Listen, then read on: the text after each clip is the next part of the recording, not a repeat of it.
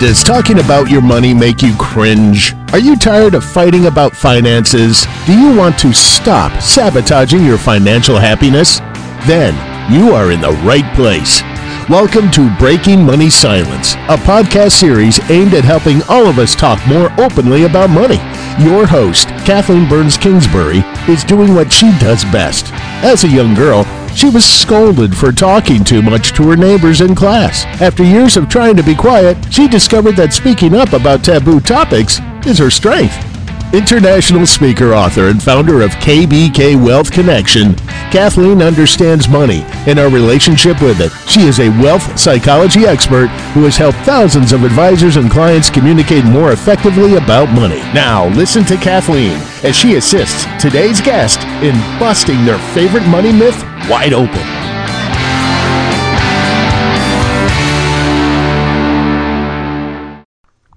I am so excited to have my friend Dori join the call today. Um, Dor, uh, Doctor Dorian Mitzer is her official name. I call her Dori. Um, she has over forty years of clinical experience. She's definitely an experienced therapist. She's the co-author of the book, The Couple's Retirement Puzzle, uh, an executive coach, a consultant, a speaker, a writer. She's done wonderful work. Her area of expertise is in adult development, holistic life planning, and positive psychology. And so she has combined her life experience with these areas of extra expertise, and it's really led to her passion for helping individuals and couples navigate, in quotes, the second half of life. Uh, she works with individuals and couples in person in Boston and Brookline, that's Massachusetts, or uh, via the phone or Skype uh, if you are not in the New England area. Um, Dori has done a variety of great things, um, and so her work has been featured in different publications, including the New York Times, the Wall Street Journal, C N N Money, N P R, A B C, Evening News, and the Today Show. Please welcome Dori to the call. Hi, Dori. How's it going? Uh, just great. Thank you so much, Kathleen. I'm just delighted to be part of your call today. So thank you for inviting me. Excellent, because I know um, the myth we're going to be talking about today are couples don't need to talk about money. And especially, the, I know that this comes up when there is one member of the couple who tends to manage the finances. And I know, thinking back to the first time I met you for a lunch in Boston, and I was new to this whole field, it's it's such an honor to have you on Breaking Money Silence podcast today, kind of uh, figuring out how to bust this myth wide open. So let's start with the myth, right? Couples don't right. need to talk about money is the shorthand of it. Tell me right. what motivated you to pick this myth. Well, there are a couple of things. On a personal level, it was really watching my parents and just seeing how, as they aged, um, they were not talking about money. My father was the one who handled the money. There had been, as I grew up, a lot of money fights. Uh, my father was more frugal. My mother liked to spend money. And so when she started working, she would buy things and then hide them. So I grew up, you know, knowing about money messages and personality styles. And as they got older, we, we actually did sit down and talk about end-of-life issues. So I knew what was important to them. Um, and it was made clear to me that my father handled everything. My mother didn't. And that was just perfectly fine. And then, of course, you know, when he died, it was a time of crisis for my mother. And I really realized in just a deeper way um, the financial illiteracy that she had. And it's part of what really got me interested in money and psychology and couples and women around money. Um, and in my clinical work, um, I'm just a big believer that people need to talk, but a lot of times people say, well, you know, he handles it or she handles it and we don't need to talk. And part of what motivated the uh, book that I co-authored were studies coming out of Fidelity, um, particularly Fidelity at that point. I think other other places now have done studies saying couples are not talking about finances. And I think it's crucial because if Um, it doesn't mean both have to handle the finances, but it's important to talk about so at least you even just know the right questions to ask. Excellent. Absolutely. And so, you know, um, and people who listen to uh, this broadcast, Breaking Money Silence podcast, as well as who know my previous work, know that, of course, I believe uh, that it's important for couples uh, to talk about money. But let me just uh, go back just a little bit to your story. So yeah. When you talked about mom and dad and, and you talked about end-of-life issues, what's interesting right. to me is somebody initiated that conversation. Was it your father? Was it your mother? Or was it uh, you as their um, adult child saying, we need to have a conversation about this? Well, it, it came from a couple of parts. I mean, I had been somebody constantly talking with them about what's next and trying to help them really think more intentionally about where they were going to move because they were making some not good decisions. My father actually initiated the sitting down to talk because he knew he was dying. Okay. And um, and I am so thankful that he initiated it because um, my brother was visiting out there. I was there. And it was interesting. My brother's response was, no, we don't, we don't need to talk about this. And I said, yes, we do. And so we sat down and talked about, you know, the end-of-life issues and wishes. And my father told us that, you know, there, and, and he told us where the list was of his accounts. Now, we didn't know at that point that my father took literally this idea of diversifying. And we discovered after he died there were so many accounts. And, you know, little bits here and little bits there. Um, and so at least we knew that, and we knew account numbers, and we knew where things were. Um, but after he died, it's a time of crisis. And it was just clear my mother did not want to deal with anything. And luckily, during that conversation, um, I had put my name, I went to the bank with them, and I got my name on the uh, checking things. My brother, we, we sort of divvied up some of the things that we were going to help with. And so luckily we were able to help manage things. But, you know, the hard reality is if you haven't talked, if you don't know what the accounts are, where they are, who the potential financial planner is, what the passwords are, it's really difficult at a time of crisis to have to deal with all of these things. So it's actually an act of love to talk about it. And you know, I know you and I think similarly, Kathleen. I, I think money, sex, and death have been the taboos that, you know, are in our particular culture and society. And, you know, it's important to break those taboos. They're important to talk about, and you actually can get closer. Absolutely. And so, you know, it's interesting to me and, and, and not surprising, but I'm really glad that your dad gave your family that gift is mm-hmm. that it took, it sounds like he could engage in a money talk, but only when it was crisis, when he knew he was no yes. longer going to be with you. And so you were able to kind of parlay that and then realize, wow, mom and dad haven't really talked about money. And so this is putting my mother at a disadvantage. So when we think about any myth, or when I think about any myth, I also think about, okay, so in a minute, we'll talk about how it got in your mom's way, maybe how it, it caused some problems mm-hmm. for your family.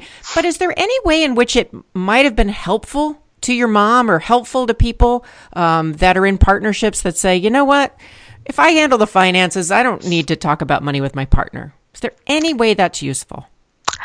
To be honest, I don't think that it is. Um, and I'll tell you why. Okay. I mean, I mean, I mean, I think it can work for people. And there's no question that often in relationships, there's a division of labor, um, you know, and somebody's the more the financial, the other person's the more social, you know, however it gets divided. But personally, and I see this as I, you know, as you said, I've over forty years of clinical experience. When people don't talk, then there's almost like this blind faith, um, and it doesn't empower you to feel like you can um, think about and make some decisions. And I often have seen power struggles around money, um, and it doesn't mean you have to talk in depth. I mean, I, I'm a believer it's fine for one person to be the person who handles the finances, but I think what's important is what I have seen, let's just say it's the man who handles the finances. I, I know that's a stereotype because it's not always that way, and it's changing, I think, in the current, um, in our, our our current times. But um, if the wife doesn't know anything about it, um, there's almost like this blind faith that it's all going to be fine. And I have seen so many clients having heightened anxiety because they just don't know how much money there is or where it is. And, you know, now we live in a society where there are more second marriages, third marriages, blended families. And so issues about money, family responsibility, legacy, the financial piece of legacy, philanthropy, they're important things to talk about. And uh, what I see is when there's not discussions, uh, there can be some anxiety of um, just not knowing. And also, for too many women, it can stir up a feeling like I'm not capable of mm, understanding absolutely. It. And yes. I think that's not helpful at all. Well, and I think it can also work in the reverse. I mean, you've said this, that it's a stereotype that it's just the men, and certainly, right. you know, historically it's been the case, and that's shifting. But I do think whether it's a man or a woman, um, and there's, uh, you know, somebody taking care of the finances but not discussing it, there is a way in which there's this unspoken message that somehow the other person's input wouldn't be valuable. And even if you aren't a financial expert or finance is not your quote unquote thing, uh, your perspective can be useful. So what I'm hearing is that you believe in the division of labor, but that the lines of communication need to be open. You don't see an upside of not talking about it. Absolutely. And I think communication is the key issue. Um, I, I, I think many couples are afraid that if you know, they bring up this Pandora's box of money, there's going to just be huge fights. And what I often say to people is, you know, if in fact you haven't been talking about whether it be money or other important things, and one of you wants to begin talking about it, the initial response might be trying to make you feel guilty, like, you know, how come now? You know, mm-hmm. you're suddenly interested, or why do you want to talk about it? Do you want me dead? I had one situation where that was the response, or uh, being angry. You know, how come now? You haven't been interested all along. Um, I, I, I always like the image of a pebble dropped in the water. So if you're trying to make a change, you're like the pebble, and there's a ripple effect. And so the immediate response when somebody's trying to make a change, most generally, is either to make you feel guilty or to get angry at you, because people really don't like change. And when they get angry or try to make you feel guilty, usually the message is, don't change, don't change, don't make me change. But if you just hold firm in a gentle but firm way, generally you're able to kind of make a change in the system and you know and and begin to talk about some of these issues. And so it sounds like it's really at the beginning, expect that there might be some sort of pushback just if it's a new yep. behavior for the couple, but that yep. ultimately what I'm hearing is that in the long run, if you stay the course, it can improve your conver- uh, your communication. It also, you alluded to this earlier uh, about increasing intimacy. So the, I, I love the idea of like people don't like change. I really don't know many people, yeah. even people who say, oh, I, re- I love change. Right. Usually we right. love change that we're in control of is what my experience it's, has been, right? So if it's my decision to change, yeah. it's great. If it's your decision in the couplehood to right. change, eh, I may not be so happy about it. Um, but I think that's really useful advice for people who are listening, that if there is pushback, if someone gets angry or um, you know, starts to use some guilty tactics, it may be that they're just afraid of doing something new if this has um, been, you know, or seeming to have worked for the couple. Is, is is that your sense of it, Dori? Absolutely. And I think it's very important for people to realize it. So, and again, I don't think you want to necessarily kind of put it in somebody's face. I think I think there's some ways to bring up conversations. And what I often like to suggest to people is you start with an I statement and avoid what are called you statements.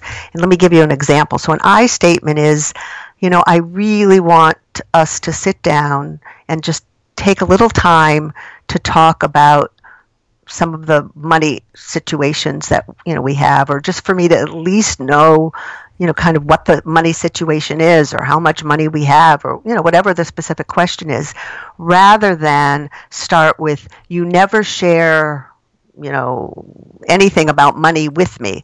Even if your intention is not blaming and shaming, a you statement tends to make somebody defensive and feel attacked. I don't think any of us like to be told, you make me do such and such. So if you, you know, bring it up in, in an I way, I really would like to talk about it. Let's set up a time. And, you know, if people haven't been talking, I say just set up a time, maybe five or ten minutes, because you can always come back to it. And just say, let's set up a time, you know, at dinner or after dinner, or let's take a walk, and set a time limit on it. Turn off all the distractions and really work on listening to each other. And, you know, I don't think any of us are born good listeners. I think that in different fields, like I know in, in, in my career as both a therapist and a coach, as well as a teacher, you need to learn to listen. And I think what tends to happen, particularly if people have been together for a while, we can hear the first few words and then just assume we know where it's going, and so we kind of turn off the hearing, and we're already thinking about what we want to say, uh, or we're interpreting it. We're not really just listening. So I really encourage people to listen without interrupti- interrupting. Um, try it's not to make I, I'm going to just jump in because I my yeah, brain's go going in two different ways, Dori. Okay. So as a professional, right, as a coach, a speaker, teacher, you know, some very similar to the work that you do, I, you know, I am trained to listen. And in right. that space, I'm a good listener. Mm-hmm. And then I'm thinking about just over the weekend, a recent conversation with my husband about money yep. and spending, because we have a couple of different projects we're working on. And boy, I, I quickly get into that wife mode of like automatically yep. assuming, well, I know that this is what you think, and having all sorts of prejudged um, thoughts yep. about it. So the reason I'm sharing that is I think it's important for us to have a sense of humor when we're doing this as well, because we're not perfect in it. And if it was a coaching client, I would be an excellent listener. As a wife, I really still, after twenty yep. years, have to work at, okay, yep. I'm listening. I'm hearing his perspective. I'm putting myself in his shoes. And it sounds like those are the types of tips that you're offering um, people. So so what happens if if your partner doesn't want to come along for the ride? I mean, I'm fortunate. Brian's come along for the ride in terms of talking about money, even though we didn't always do it. But there are some couples that just mm-hmm. really, really continue to struggle when one person wants to have this conversation and the other person doesn't. And I'm sure you run into that. So help me with your expertise understand how, what is someone to do if that's the case in their life? Well, it's not always easy, but there are some ways. And I, I just wanted to finish a thought, too, of appreciate what you're hearing, uh, even if you don't agree, so that, you know, it's it's often helpful. But I think, you know, it's sort of like a dance. You know, one person kind of leads a little, and maybe the other person will follow, and maybe they won't. But, you know, if, in fact, the person won't. And let's assume it's the person who doesn't want to talk is the one who handles the investments and maybe has talked with a financial advisor, maybe has not. Um, another way is to say, all right, well, I do understand that, you know, it's not something you want to talk with me about, but I really would like to come to the next appointment, or let's set up an appointment with whoever the financial planner is, because I my anxiety is just getting too high and not knowing. And I either would like to do that with you, or I want to be able to get the name of the person that you've spoken to, if you have, and maybe I can set up a time of my own. Um, so that might be a way. The the money piece is, is difficult if, in fact, all of the money is together. Um, I, I even remember uh, years ago I gave a talk at Um, Boston Securities, and a, a lovely gentleman came up to me at the end and said, I have another story to share with you, because I was sharing stories of couples not talking.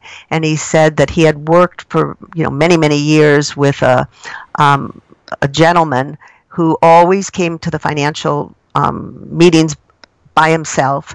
And he met with the wife after this man had died. And he asked her, well, tell me, you know, sort of what you understand about the finances, and were there ever any conversations? And so she said, you know what he did? He would bring home the um, taxes, you know, and cover everything up and say, sign here. Oh, wow. You know, I mean, that's an extreme. Right. You know?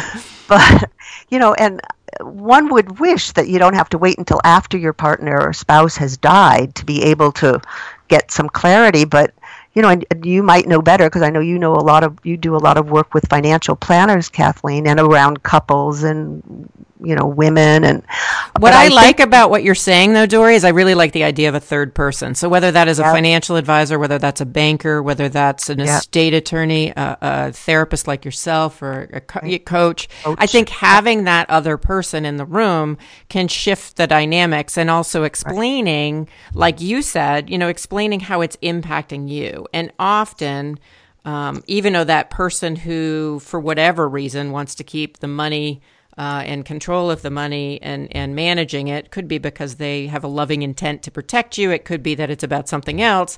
Um, but really helping them understand how it might be helpful for you often um, will, and let them know you still can call the shots, so to speak, but I just want to right. know what's happening. And so I really like that as a tip of getting um, somebody else Uh, in the mix. Now, you said, and, and I know w- these things go so quick, so we're going to have to uh, wind down in a minute, but I don't want to lose sight of this, because you said um, part of what we should do, or the tips you offered, was I statements, uh, really listening, and then appreciating uh, the other person. Can you give me a concrete example of how you would appreciate a partner uh, in a money conversation? So if a couple were, part of what I encourage couples to do is to talk together about what, how was money handled as you were growing up? Because sometimes that just sets the frame of being able, you know, rather than just jumping into the conflict now, and people can be kind of in their polarized position. Um, I encourage couples to share what it was like growing up. How was money talked about? Was there fighting about it? Um, how was it handled as you were growing up as a member of the family? And I think that often talking about it, and, and even thinking about, you know, like, what does money mean to you?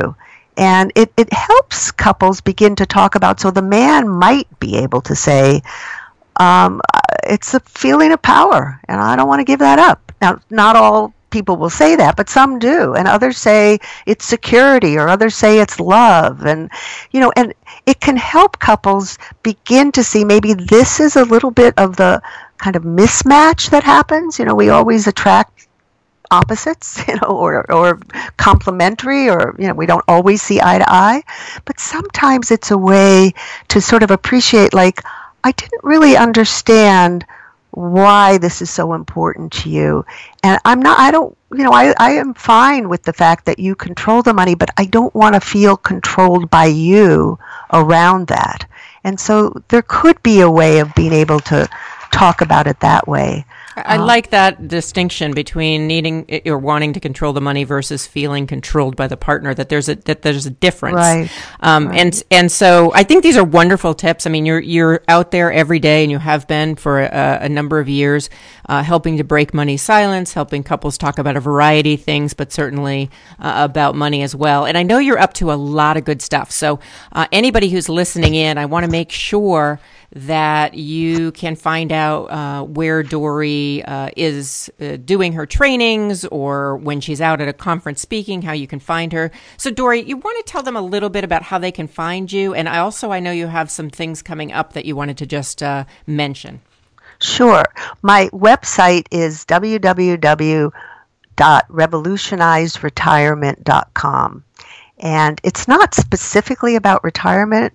You know, as Kathleen said at the beginning, I really, uh, retirement is part of the transition often, or sometimes that's part of second half of life, but I work with people basically figuring out what's next. How do I, how do I want to live my life with purpose and meaning and connection and engagement? So if you go to my website, you'll learn about me. And I also have a free monthly webinar, which is on the fourth Tuesday of each month at twelve noon Eastern Time. And you have to sign up the week before each of the calls. And I interview experts. I call it Revolutionize Your Retirement, interview with experts to help you create a fulfilling second half of life. And once you sign up, you'll get a recording. So if you can't be on the call live, you'll still get a recording from the call. So I inc- I invite all of you. It's open to professionals and the public.